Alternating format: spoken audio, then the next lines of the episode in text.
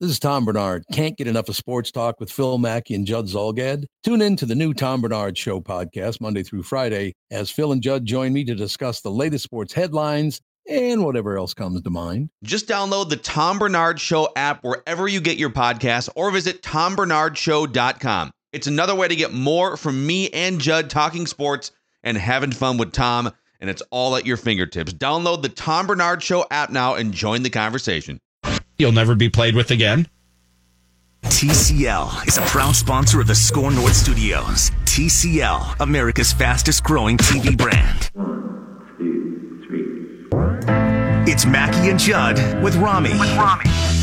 All right, so we Mackey and Judd with Rami without Judd today. Mm-hmm. So we spent basically an entire hour of a show earlier this week going through. It was yesterday. yesterday. Yesterday. the days all blend together. I've been drunk all week. I Quite know. frankly, yeah.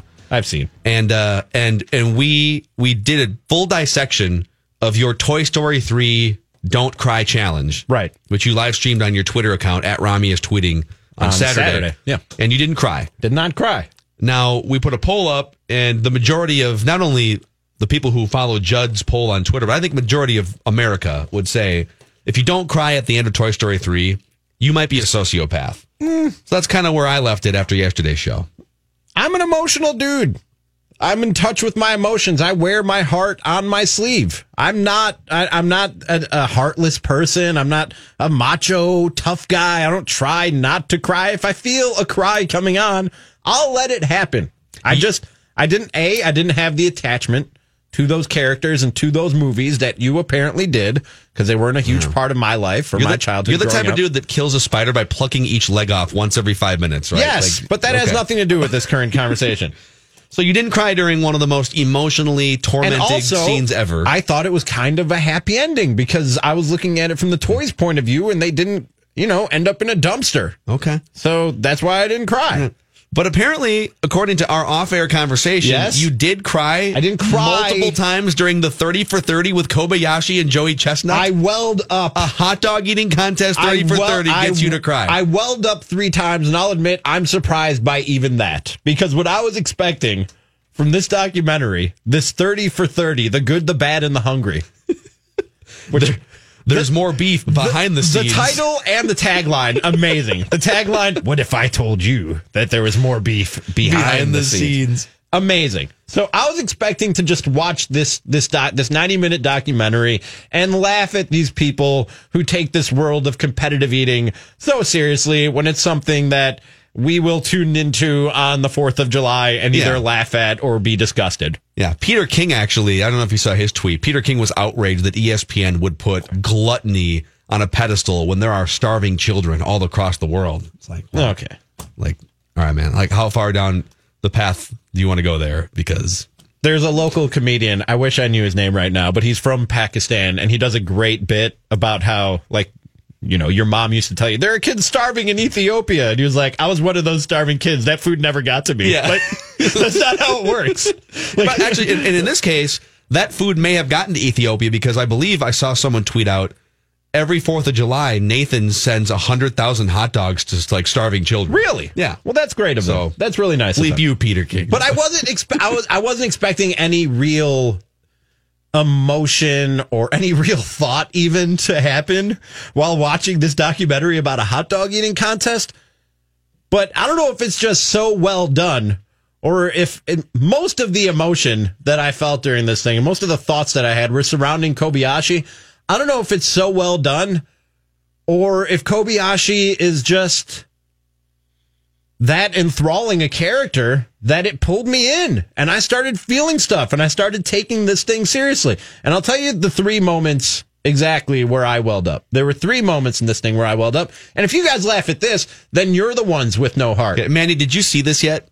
Have you seen this documentary? Last night I watched maybe about five minutes of it. Okay. Because I just sort of casually had turned on ESPN and there it was. Okay. All right. I woke up early, excited to watch the whole thing. So I was I watched the whole thing this morning. So three points in this thing. Did not cry, by the way, just so you guys know. Again, I'm good. if you if you're if, if you're gonna make fun of me or think that it's it, it's it's frivolous that I would well up at these things, you're the ones with no heart uh-huh. when I describe these uh-huh. things to you. We'll see. One was when he said that there was one year, I think it was 2008 or 2007, that he showed up to the Nathan's hot dog eating contest and they had sort of made it like America versus Japan, USA versus Japan. Yeah. And this thing is taking place on American soil. And Kobayashi said while he was walking to the stage to compete, people were like getting in his face and screaming USA. And they even showed a clip where after the hot dog eating contest, and again, these aren't things that that that I said. These are things people screamed at Kobayashi from the audience. Somebody said like "Go back home, Shanghai boy," or "Go back home, Kamikaze boy," or something like that. And and and Kobayashi said like I thought America was a place that was welcoming, and I, and these people were cheering for me a few years ago, and now all of a sudden I'm the outsider, I'm the enemy, and I feel like I'm not welcome here anymore. And I'm going to tell you, as the son of immigrants, if you're an immigrant or even a first generation American who's felt made to feel like you don't belong in this country or like it's not as much your country as it is somebody else's it's one of the it's one of the worst and most demoralizing feelings that you can have if you're if you're somebody in that position or that situation. And I've had that happen to me before so that that hit home for me and I welled up when Kobayashi was describing that feeling of thinking he was as American Yeah. as anybody and was welcome here and people were cheering for him a few years ago and all of a sudden he's being told to go back home and this isn't your country. Okay, clearly cannot make fun of you for crying during or for you. glowing up for Yeah. that, and that's a very unique experience to you as well. And I think so. I took a I took a bunch of notes during this. I was just fascinated. I, I was like writing down some of this stuff. So Kobayashi at one point during this part of the conversation, he says, "quote In Japanese culture, or like on behalf of Japanese culture." I wonder why Americans can't express themselves more constructively. This was really a profound thing that he said. Yeah, like his whole hmm. thing was kind of my initial takeaway and, and my lasting takeaway is that Kobayashi is wildly insecure and has sort of I think he made up the jaw injury. I don't But think that so- was a real thing. But so genuine and so dedicated to his craft. yes, he was. And then he comes in an hour into this documentary and he says, I wonder why Americans can't express themselves more constructively. And he says, not only like in their interactions with me, but even politically. Right. The, the, You see this is- negative political campaigns. Yeah, and- this is not how it works in Japan. Not to say that there aren't bad things about Japan when you compare it to the United States, but I never thought watching a hot dog 30 for 30 that Kobayashi would make me think not only just about you know life in his shoes, but life as an American compared to other countries the way that he did. So I'm going to give him credit for that. All right. He made me he made me think on a deeper level. The second thing that made me cry, and I don't know how this didn't hit home for you, Phil. Jawthritis. No, when he was talking about his mother passing and how she was sort of his inspiration and Yeah. and his and his his best coach growing up and she was his spirit and the reason that he competed and when she died he felt like I can't do this anymore. Uh, Yeah. He almost didn't had no no will to live at that point. I think the Or reason passion for life, I should say. Right. So it's a good question because when more often than not, when people bring up similar threads about their mom dying, I was really close to my mom. She was not only an amazing parent, she was my best friend. Mm-hmm. But I think the reason I didn't feel the connection to Kobayashi is because when my mom died, and this is just my, I'm not judging, I'm just, this is my own personal story. Yeah. When my mom died two years ago, my first and still two years later thought was I need to carry the torch and live life the way that she would want. I didn't feel like I lost my purpose. I felt like my purpose was enhanced. Right. By her giving me the torch. And so I'm not judging him for not feeling like no, you we feel all how you feel. experienced Yeah. that loss however you experienced that loss. But I didn't feel the same thing that he felt when his mom died. Like he lost his purpose and quit eating and quit competitive eating. Um, and so I did like the reason why I didn't connect with me is because I had a completely different feeling after my mom died. Okay. So, and but- the third time that I almost welled up, or welled up, almost cried, was near the end of the movie. when Joey Chestnut was working out with the like the gag ball. Dude, that was so gross and fascinating all at the same time. He has like a, a jaw device with a weighted bag that hangs from it, and he does jaw exercises. When you look at photos of Joey Chestnut, and his his cheeks are like protruding. And there's been a transformation. Like when Yeah. you look at Joey Chestnut early in his competitive eating career and now he's definitely worked up those jaw muscles. And seriously, watching, I thought there might be PEDs involved, but that's another story for another day. I'm not even kidding. I am not even kidding.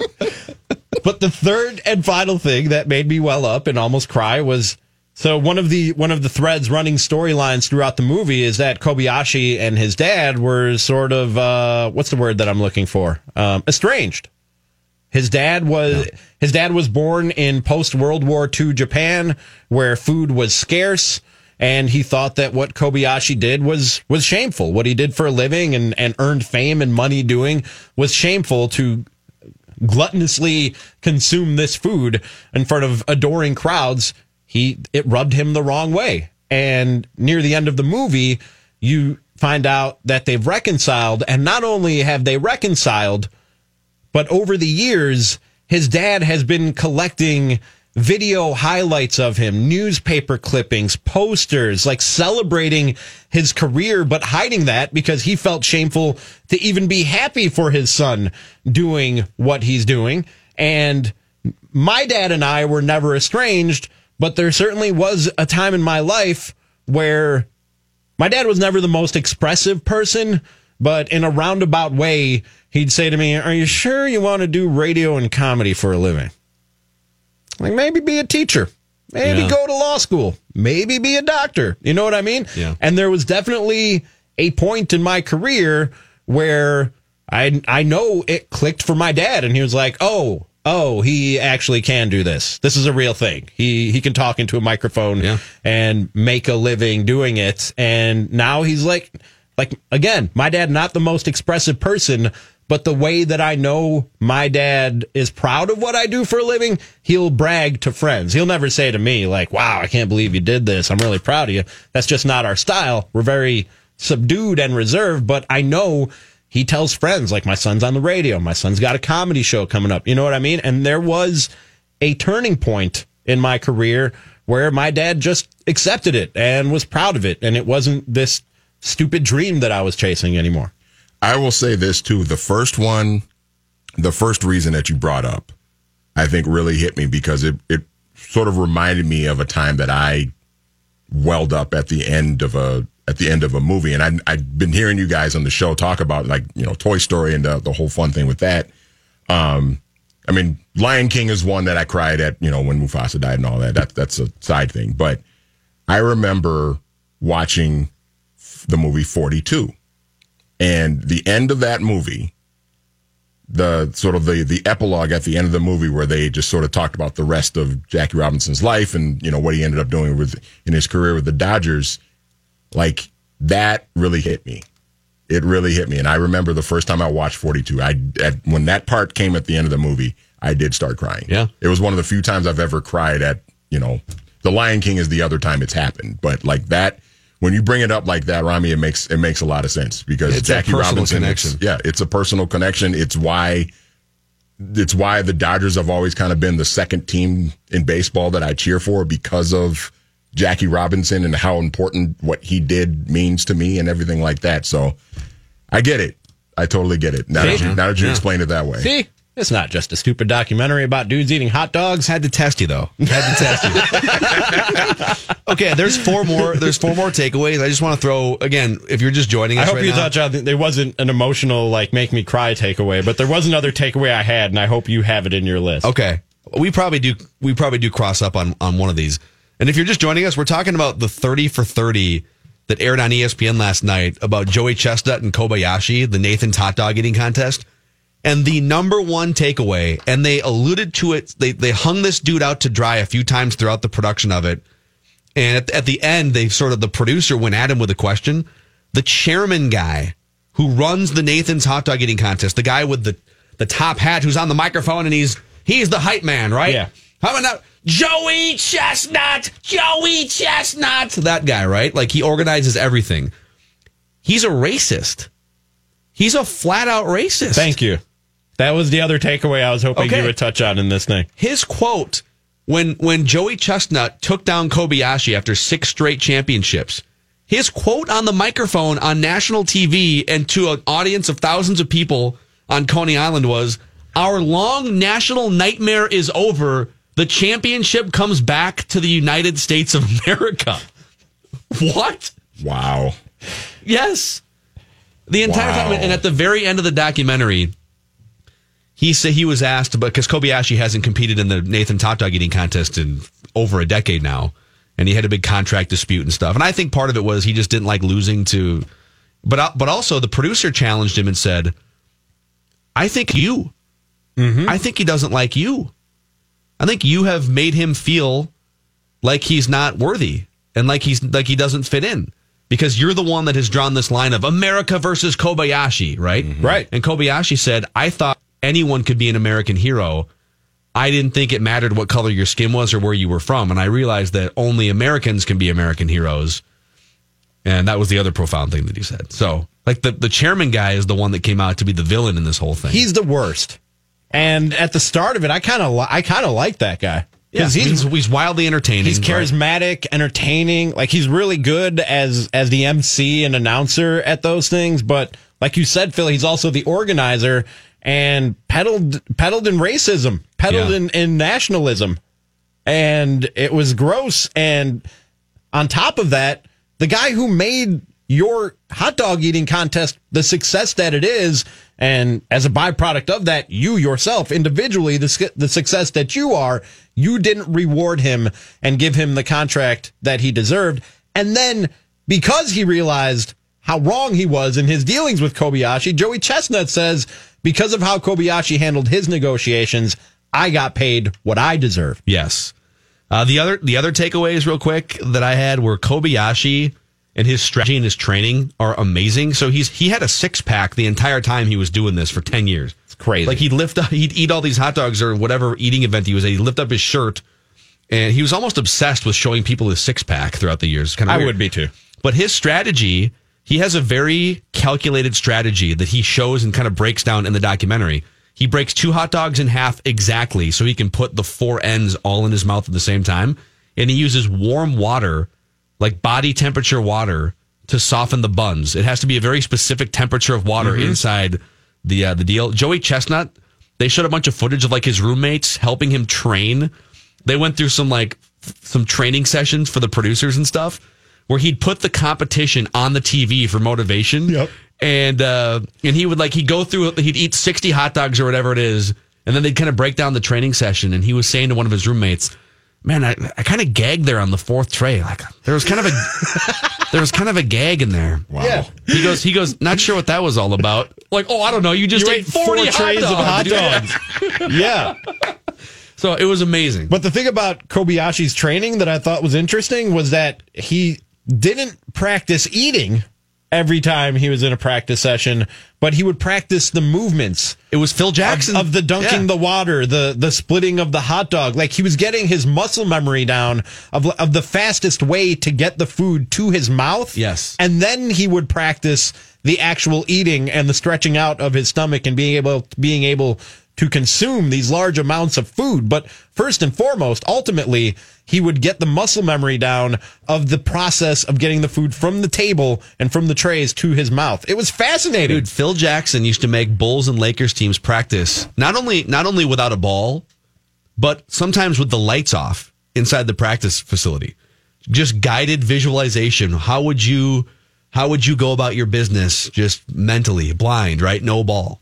And Kobayashi did that without hot dogs. So, but you So agree with me, even though you didn't get emotional during it the way that I did. Yeah. it was it was more fascinating and interesting than you thought it would be Yes. going into a documentary about hot dog eating. I would agree. There there were more layers to it than So many more than I layers. thought. Yeah. All right. That was awesome. Wow. We just we just did like 20 minutes on hot dogs right there. And determined I was totally justified in It's. I'll, getting I'll, I'll emotional. give you. I was wrong. Thank you. Mackey and Judd with Rami on the all new SKOR North. Available. Mackey and Judd with Rami. Also available on demand on the SKOR North mobile app, Spotify, Apple, or wherever you find your favorite podcasts. In other news, It is time for In Other News, middle of the week, middle of the show. So we like to take a little break from uh, the hard hitting sports talk we bring you here at SKOR North and some of the more lighthearted news from around the world, including usually, of course, Dateline, Florida. Yep. Man, this is Manny's first in other news, I think. I think it is, yes. Yeah, we well on Score of Sundays, me and Danny and Lindsay, we have a feature called uh, Florida or Fake that we Oh. do. So I like we should join that sometime. Yeah, yeah, it's a good time. Maybe you can use this story if uh, those two are currently not listening. Sometimes I like to read the article and like lead you to the punchline and the funny part. Sometimes the headline is is the, the show stealer itself, though, and this is one of those instances. Florida man caught feeding wild alligator resists arrest. Then, in quotation marks, he's a good boy and he loves bagels. I mean, the, I, I- you know, if it's if it's one of those everything bagels where it's oh. got like all the different stuff on it, a I, good everything I bagel. can't even dis- A chocolate chip bagel? Love a chocolate Okay. chip bagel. In on pretty much chocolate chip anything. Really, really good. Is he a cream cheese guy or not? Or? Uh, it doesn't say. I don't. Well, let's find out. Let's read. Let's, let's read. A Florida man who allegedly resisted arrest after being caught illegally feeding an alligator named Hank in his neighborhood pond described the ten foot beast as quote a good boy and a good friend. At least I think that's what he sounds like. Paul Fortin, 67, was issued a citation by the Florida Fish and Wildlife Commission over the incident in May at a pond in Catriona Drive, Daytona Beach, but he was arrested by police and taken to Volusia County Jail after refusing to accept the citation and resisting an officer without violence. Fortin, who says he is a disabled veteran, told News 6 that he regularly fed Hank the elevator. He's a good boy. He lets me pet him, Fortin told the channel. He just sits there and he loves bagels. He was such a good friend. The alligator lover added, It's illegal. It's totally illegal to do it. Did I know it? No.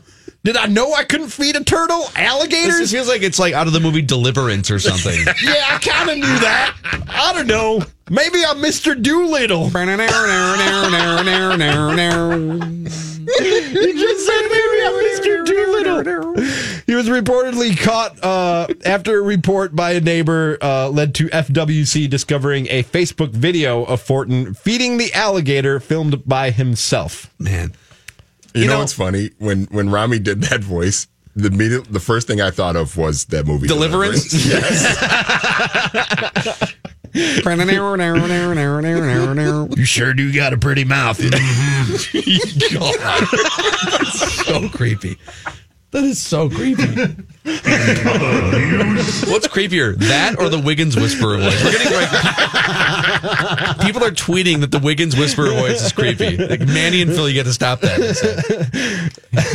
hey, alligator whisper. you got to do it with the southern accent. no, I can't. All right. sure do like bagels. Mm-hmm. Grab a rebound. Shooting them long tubes. In other news, All right. This is from Las Vegas, Nevada TV. This is Fox 5 KVVU TV in Las Vegas. When local law enforcement warns motorists that they must be accompanied by another person to use HOV lanes, the small print reads as follows Passengers must be alive. Drivers have tried it, the HOV lane with dummies and pets in the past, but Nevada Highway Patrol Trooper Travis Smaka encountered a carpooling first on Monday. A hearse driver shuttling the deceased. Oh God! Oh, Seriously? NHP tweeted the following after the incident. Quote, the driver had the dearly departed in the back and he thought the deceased could be counted as two people. Wow! I guess we should clarify this. Living, breathing people count for the HOV lane. Wow! I disagree. First of all, if you're in a hearse, you got somewhere to be, okay? You're either you're either like in the middle of a funeral situation or there's some A weekend at embalming Bernie's to be situation, done. I don't know. Time sensitive I don't know. situation here. Yeah, That's fairly time sensitive. least. Yeah. Uh, Smaka pulled over a Chrysler Town and Country vehicle operated by a local funeral home on southbound Interstate 15 near Spring Mountain Road.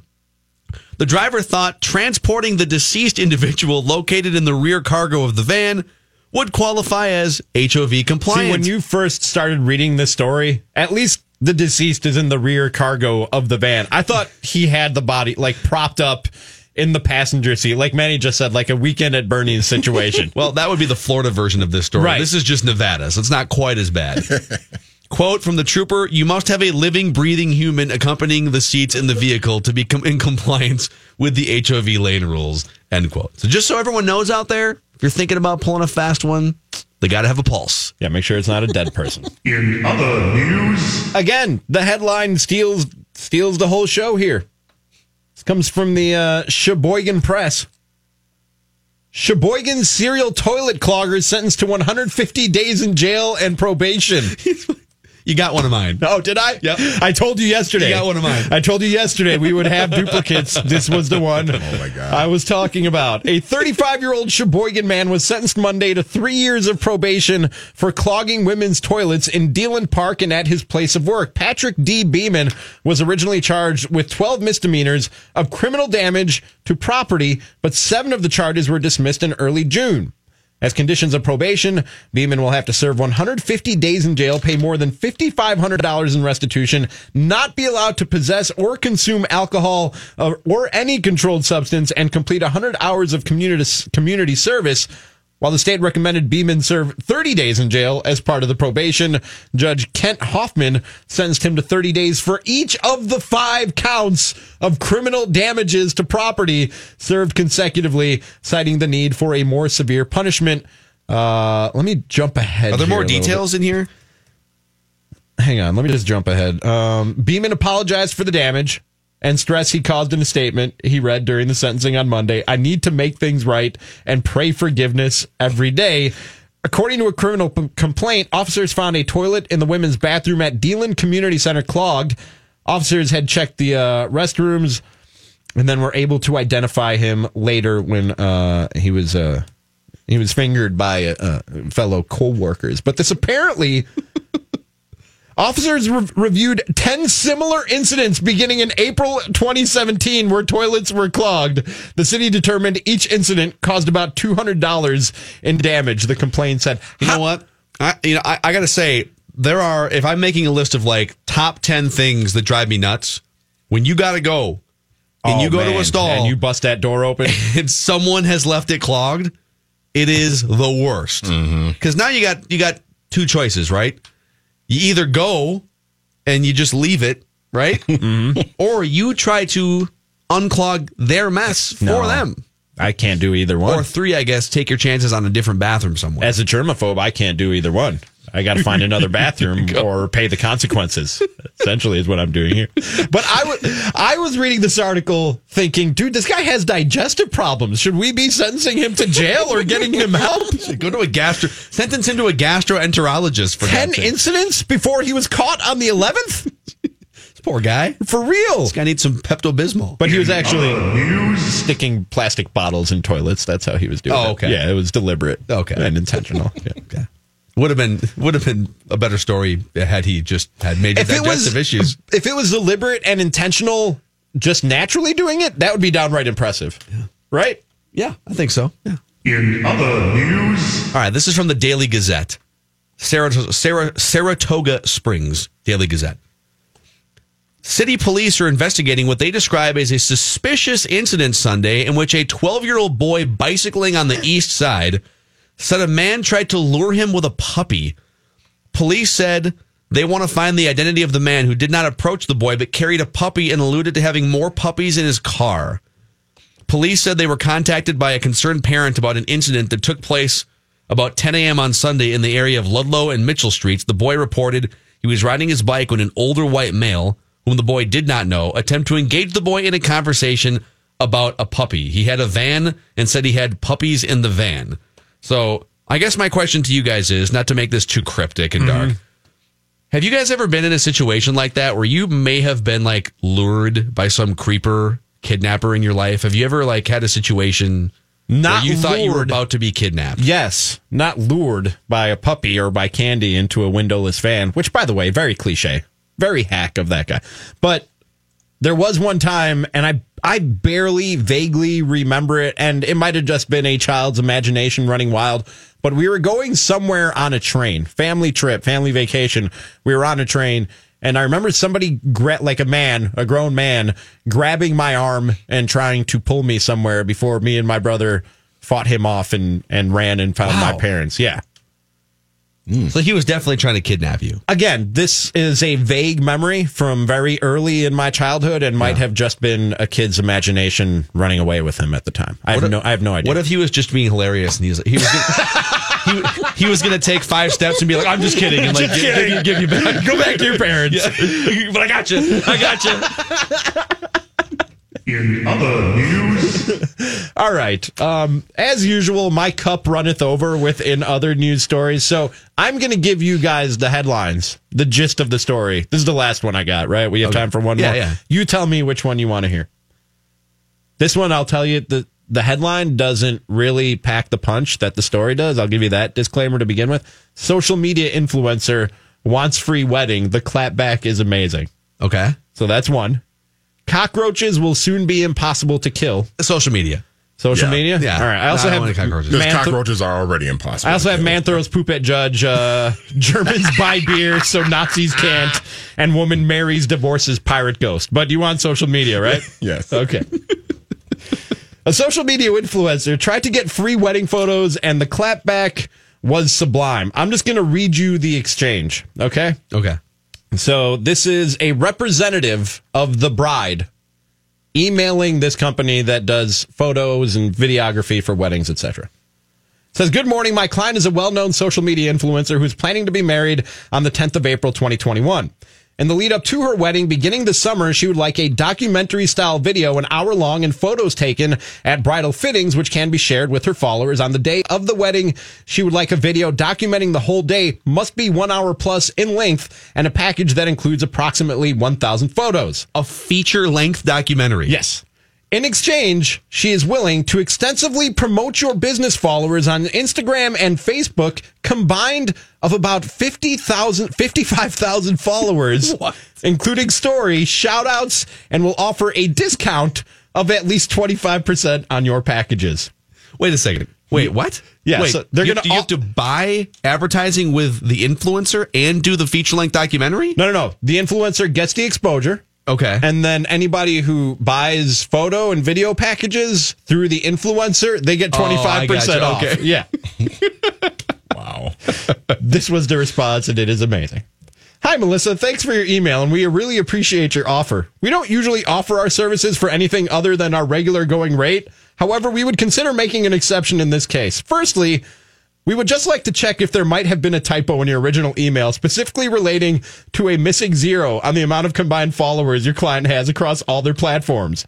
As I'm sure you probably know, 55,000 is not usually the level of following which can command the free transfer of products worth between three and 4,000 pounds in total, especially when you take into account bots, duplicate accounts, and the types of followers who are not our target audience. As another example, we have friends that have more than 55,000 followers on one single platform, and they have even been known to pay certain suppliers a fair day's wage for their goods and services.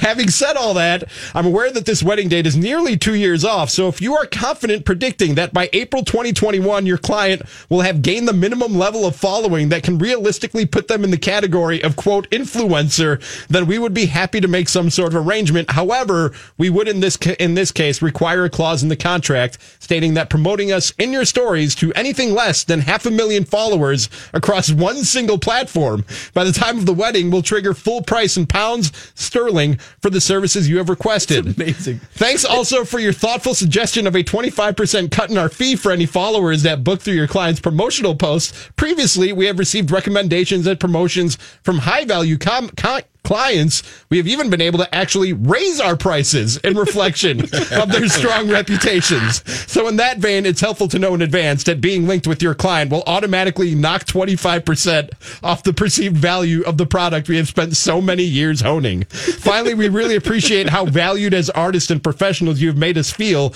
by informing us that you have only sent this exact same email to four other companies and that a, a fast response will secure us the wedding rather than artistic considerations. Likewise, please get back to us as soon as possible if you have any further questions and we can start getting something locked in the diary. in other news, And That drop. Was That in is other amazing. news. with Mackey and Or Mackey and Judd with Rami.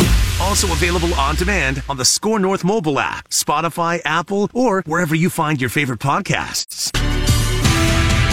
Time for a SKOR North download. Manny Hill here with you before we wrap things up with Royce on Mackey and Judd with Rami. If you are wondering why you're hearing my voice instead of Jonathan Harrison's, that's because Jonathan is out at Allianz Field right now as we've got Minnesota United Soccer taking on San Jose coming up in about 44 minutes. The pregame show at 6:30. Uh, live from Allianz Field, Jonathan Harrison and Dan Terhar will have all the action for you. Catch tonight's Minnesota United action right here on SKOR North on AM 1500, skornorth.com, and that fantastic SKOR North mobile app. boom. Thank you, Manny Hill. Mackey and Judd with Rami without Judd. The title of the show is getting longer today because Judd's out. Pat, the Fighting Burp Lylevens are going to be playing USA in the Women's World Cup final. Who's your money on? Oh, did uh, Netherlands win? They, did. yes. They did. Uh, um, my money's on the U.S. because uh, my favorite lesbian will be back. Uh, I think she won. So, go gays, as we say. Well, Rapinoe, she'll be back. She'll be back. She'll be back. She, she said it. Not One of the great quotes of all time. Yeah. Yes, go gays. A lot of people are, are, are very offended by the brashness of, That's of U.S. women. me- that's what. Yes. What is that? I, I think it all started when they acted like idiots in the thirteen nothing game. So they and and they were challenged so uh, strongly by people who were offended that they they just decided to let her go right over the top. The uh, gal, uh, the diver, uh, what's her, what's her name? The one that's been with the scored the goal yesterday. The one that's uh, the, the most talented diver, the the good looking gal. What's her name? The- scored the goal. last Alex Morgan. Alex Morgan? Yeah. Alice Moore. Alice, yeah. Uh, not Al. Not Al. Alex Morgan. Yeah, Alex, Alex, yeah.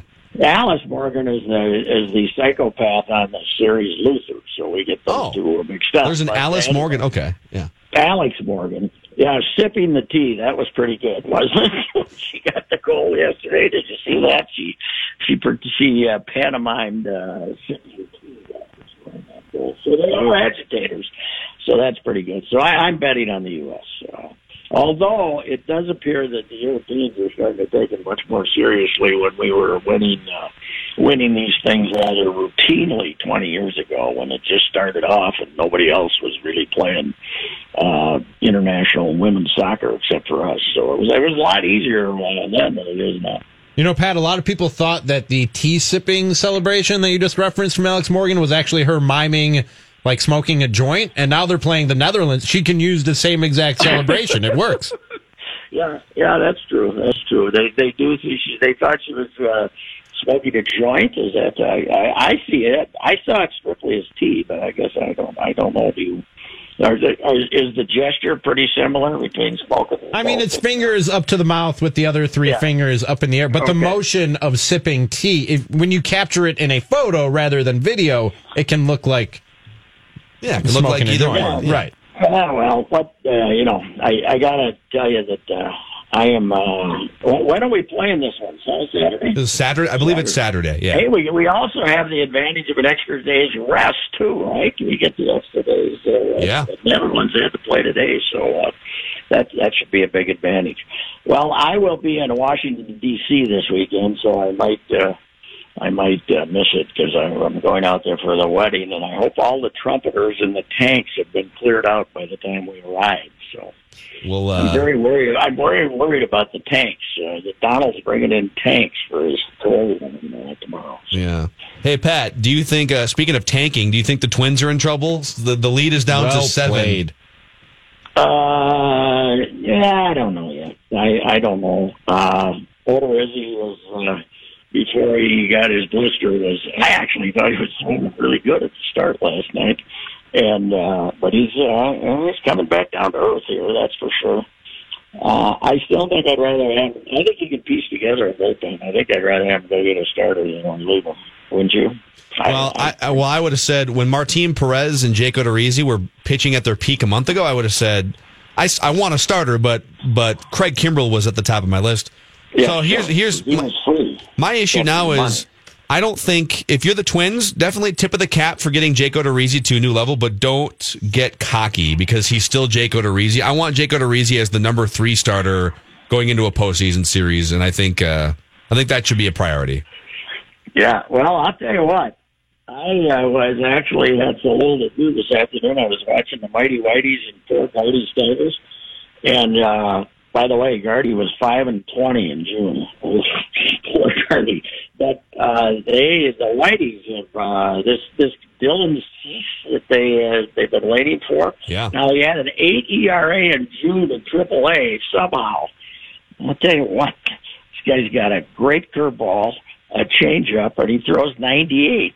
And they got a pretty good lineup. I think they're the team of the future in this division. So you better win it this year because uh, you're not going to be the favorites here come to 2020, I don't think.